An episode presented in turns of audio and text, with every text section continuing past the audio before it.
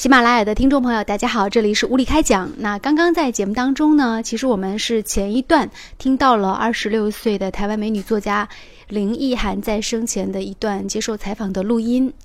呃，我们很想听听五月小龙对于刚才听完他这个录音之后有什么样的一些不一样的感觉。我觉得很多人在报道他的时候，其实你如果没有听过这个录音的话，可能会得出不一样的结论。呃，很多人是觉得说他是内心永远的痛走不出来，但他里面有讲他其实很纠结，里面既然有爱也有痛，所以怎么看待他的这个自杀离去呢？最新最快的头条，我们为您带来独家解读，无理开讲，总有不一样的观点。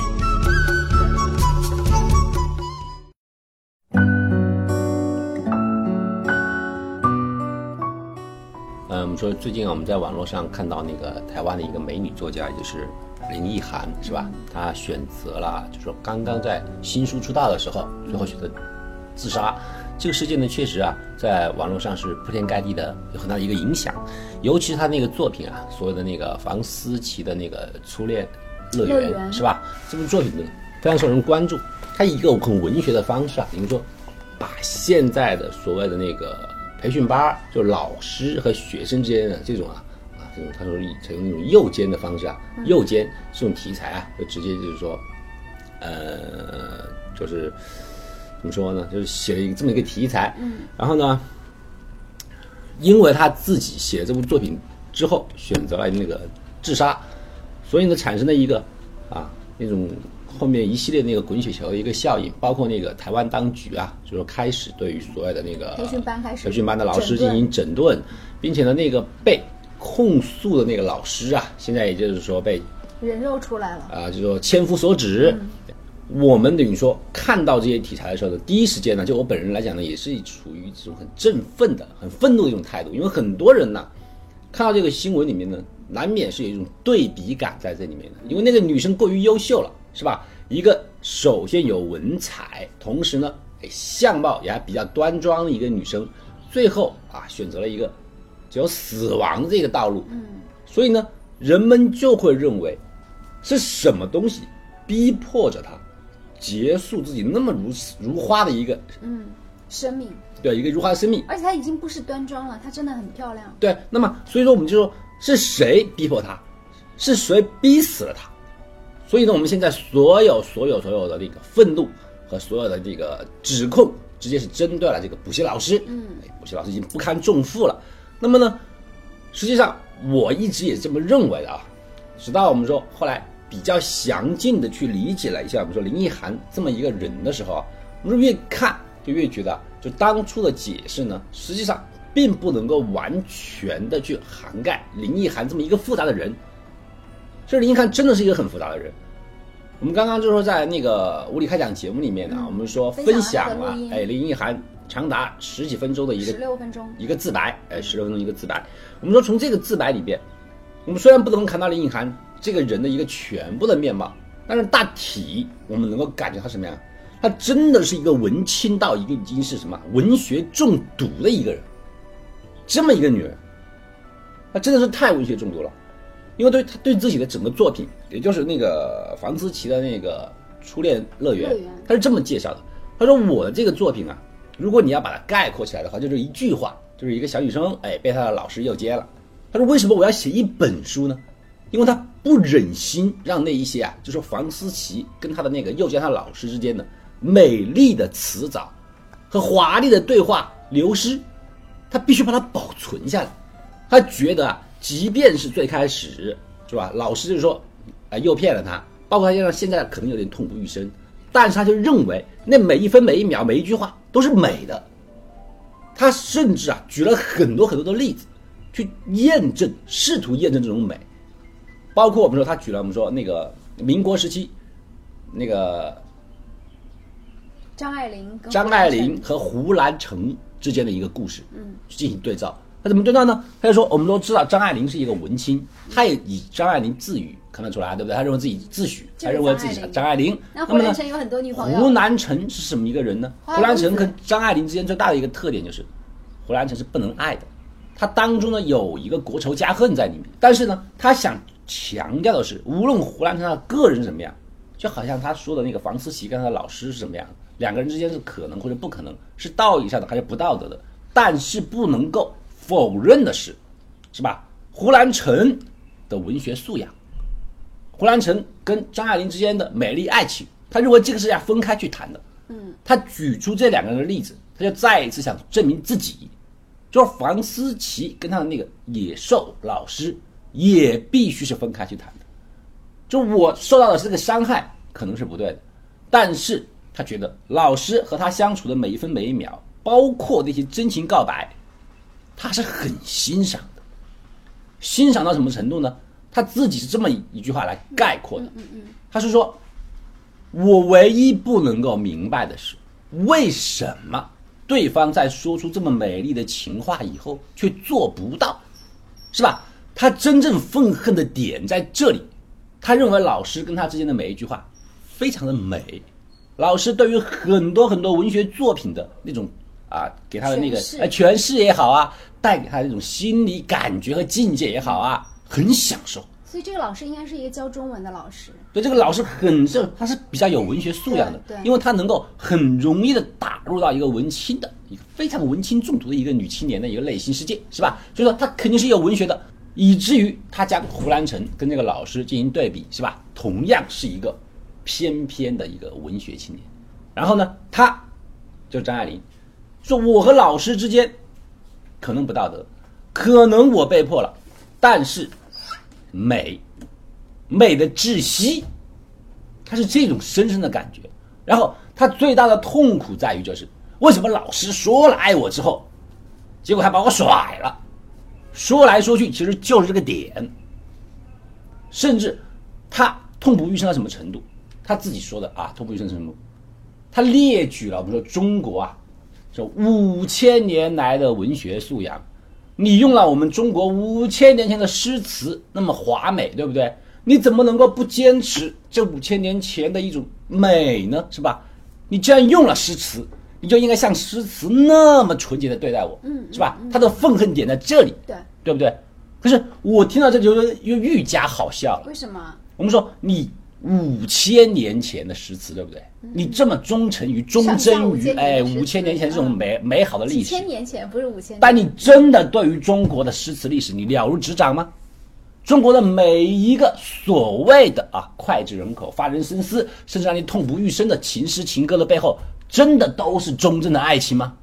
诗词情话，种种借口，是吧？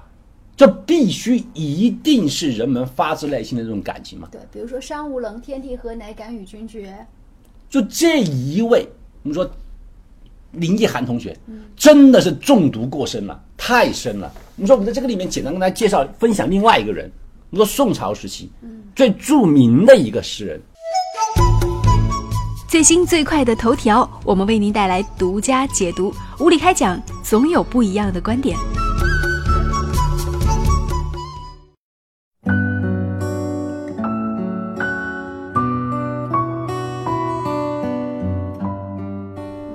苏轼，大家都知道。大江东去，浪淘尽，这么牛的一个人，水调歌头。苏轼，嗯，还有你要说到唐诗啊，唐诗宋词，你绕不开苏轼，对不对？嗯。曾经我们有一首诗歌脍炙人口，也是写情的呀，嗯，也是写爱。我们都知道苏东坡为了悼念自己的亡妻，写了一首诗。这首诗那可叫做惊天地泣鬼神啊！我记得十年生死两茫茫。不思量，自难忘。千里孤坟，无处话凄凉。哎，说得好。哎，这首诗啊是惊天地泣鬼神，一写出来是吧？大家看了以后啊，要流泪啊，能够感觉到我们的这个诗人跟他老婆之间的爱，那哎呀，真是已经是山无山无陵，天地合了，是吧？他说啊，十年生死两茫茫啊。不思量，自难忘，是吧？千里孤坟，无处话凄凉。纵使相逢应不识，尘满面，鬓如霜。哎，夜来幽梦忽还乡，小轩窗，正梳妆。相顾无言，唯有泪千行。料得连连肠断处，明月夜。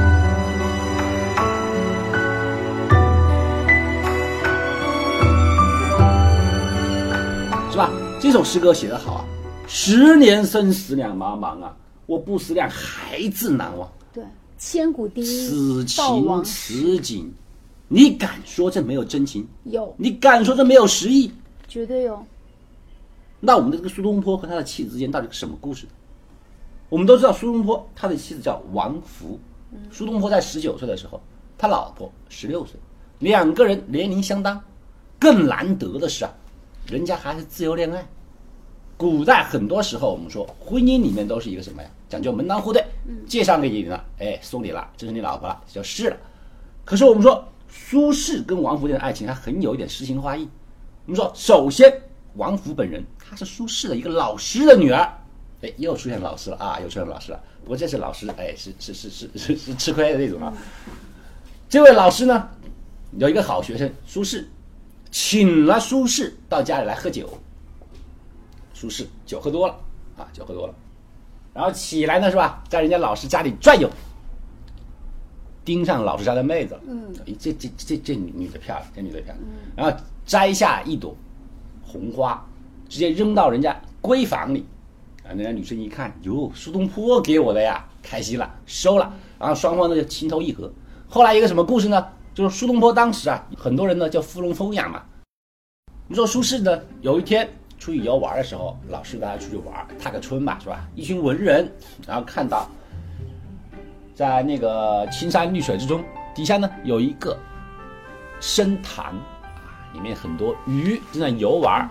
诗人嘛，是吧？情怀在那儿嘛，就说：“哎呀，这么漂亮的一个水潭，我们给它起个什么名儿呢？能够又文雅，哎，然后呢又能够什么呀？蛮那个既文雅，又又又风趣，是吧？啊很多人起了名字嘛，有人说我们说叫我们叫做戏鱼池，好，有人说我们应该叫观鱼池。哎，说了以后呢，不是太俗就是太雅，都不都觉得不好。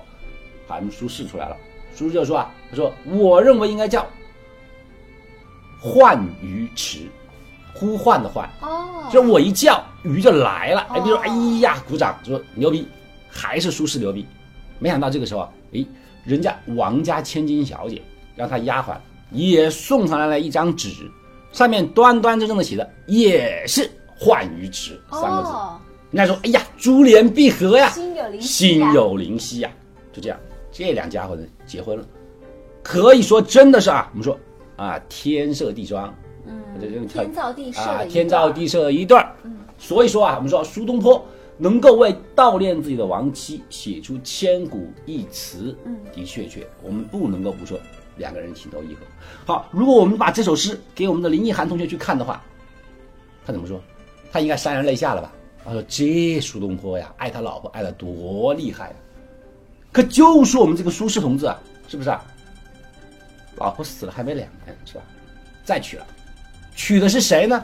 他老婆的妹妹，亲妹妹，堂妹，堂妹，同样姓王，他老婆的堂妹，而他堂妹呢怎么样啊？小他十一岁。那怎么说呢？你忠贞不渝啊，你要爱情呢、你这爱到要死要死要死要活啦，你怎么眼睛盯着人家堂妹干嘛？好，紧接下来，我们说苏东坡同志啊，在三十九岁的时候，又看中了一个年仅十二岁的小妹妹，叫王朝云。王朝云，王朝云以后呢，就成为他一个侍妾，他把那个王家的一家就全部是，他说什么？呃，一网打尽他叫一网打尽，都是王家的。所以说呢，仅仅历史留名的，他就有这两个老婆，一个侍妾。除此以外呢，还有一个故事，叫做那个什么春春什么春娘，叫春娘嘛。有一个春娘的故事也跟苏东坡有关系。就苏东坡当时被贬了，我们都知道苏东坡是被贬的。被贬下去以后，他就要被迫离京嘛。在路上的时候，带着一群啊，那个自己有丫鬟也好啊，有那个也好，其中有一个女生叫春娘。我们都知道，像这种大学士，他家里的女生啊都不简单，是吧？所以呢，有一个人就看中她了，哎，他就说，说你既然就是说被已经贬了，被贬的是吧？你说你现在呃家里都养不活了，你说你的丫鬟那么多，要不我帮你养得了，是吧？然后就说看中了春娘，他说我用一匹白马骏马给你换，我把马给你，你把那个女的给我，行不行？”苏轼说：“可以啊。”他说：“我反正也被贬了，没什么好前途了，对不对？跟着你还是一条出路嘛。”就把春娘一匹马换之，然后春娘这个人呢，是吧，也很矫情嘛，是吧？诗人家的丫鬟也很矫情嘛，文艺青年，呃，也很文青嘛，也很文青嘛。他很喜欢苏东坡，愤怒了，写了一首著名的诗歌，嗯，一头撞死了。真的。春娘怎么了？说大家呢要用一匹马去换他的那个丫鬟，当时苏东坡很开心，还写了一首诗啊，他说。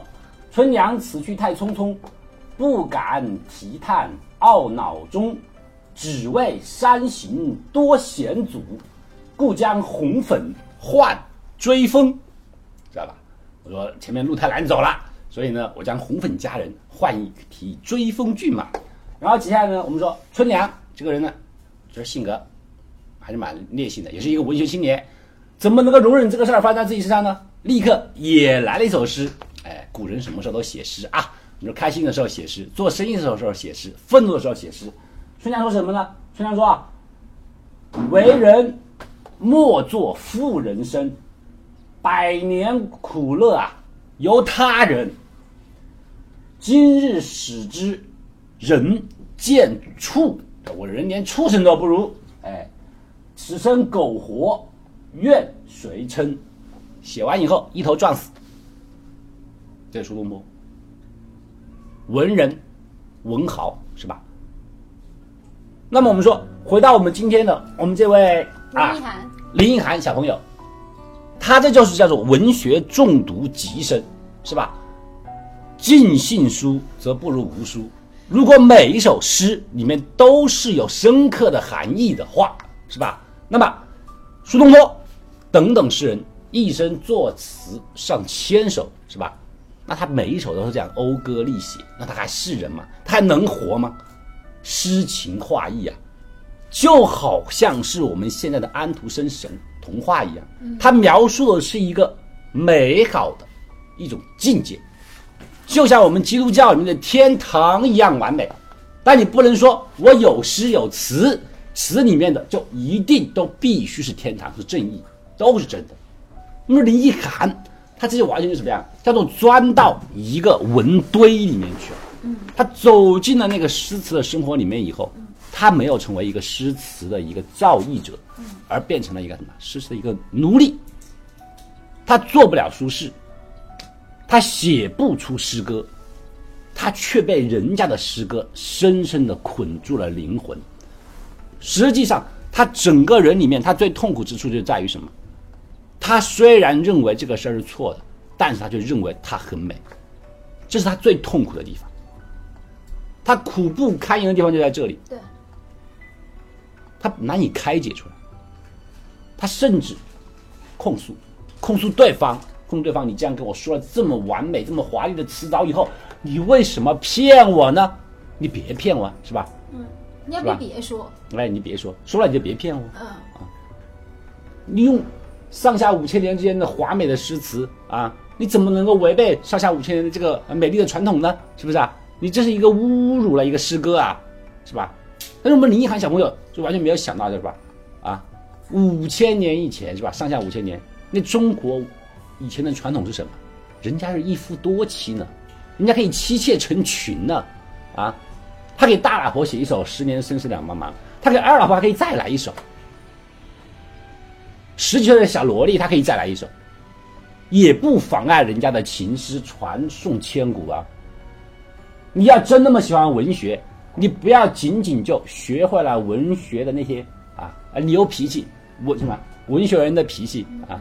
你要首先要学会文学人的那个文字这个东西啊，必定来讲，它仅仅只是什么？真的是一种我们的一种。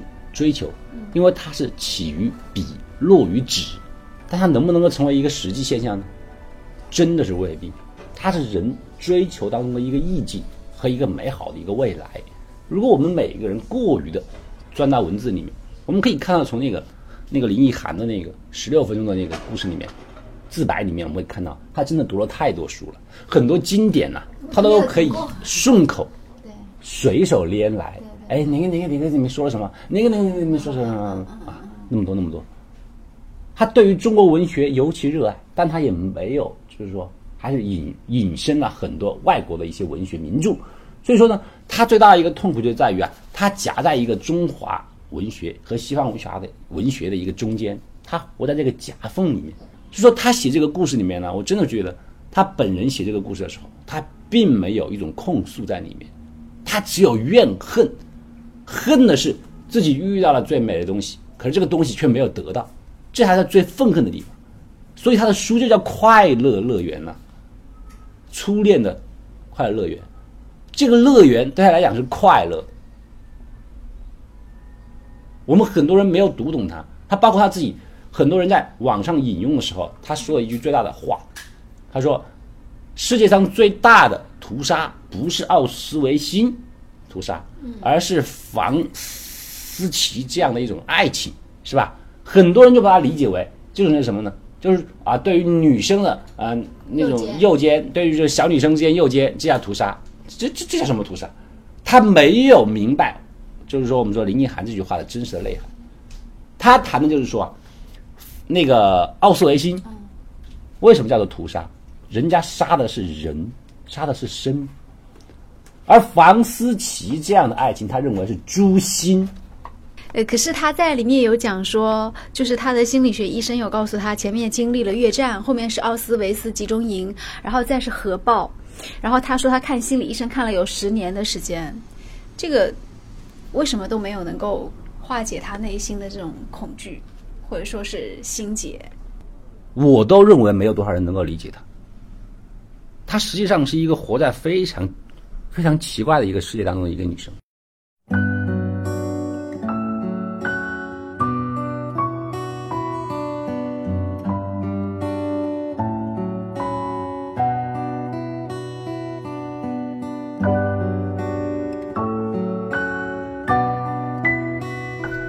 她的解释已经在追着林奕涵的解释在走，嗯，是吧？而且还在年年趋近，越战，越战。奥斯维到奥斯维辛，最后到了核战，核爆，再往下吹牛逼就是地球灭亡了。就他的逻辑已经在顺着林奕涵在走。林奕涵不愧是一个高分低能的一个美少女，嗯，她的那种觉悟，她的那种信手拈来的文学常识，普通人是辩解不过她的。我觉得他看那十年心理医生，心理医生应该倒找钱给他，就被他洗脑了。心理医生。没有教会我们说林奕涵一个精神自救，可是心理医生绝对变成了一个文学博士。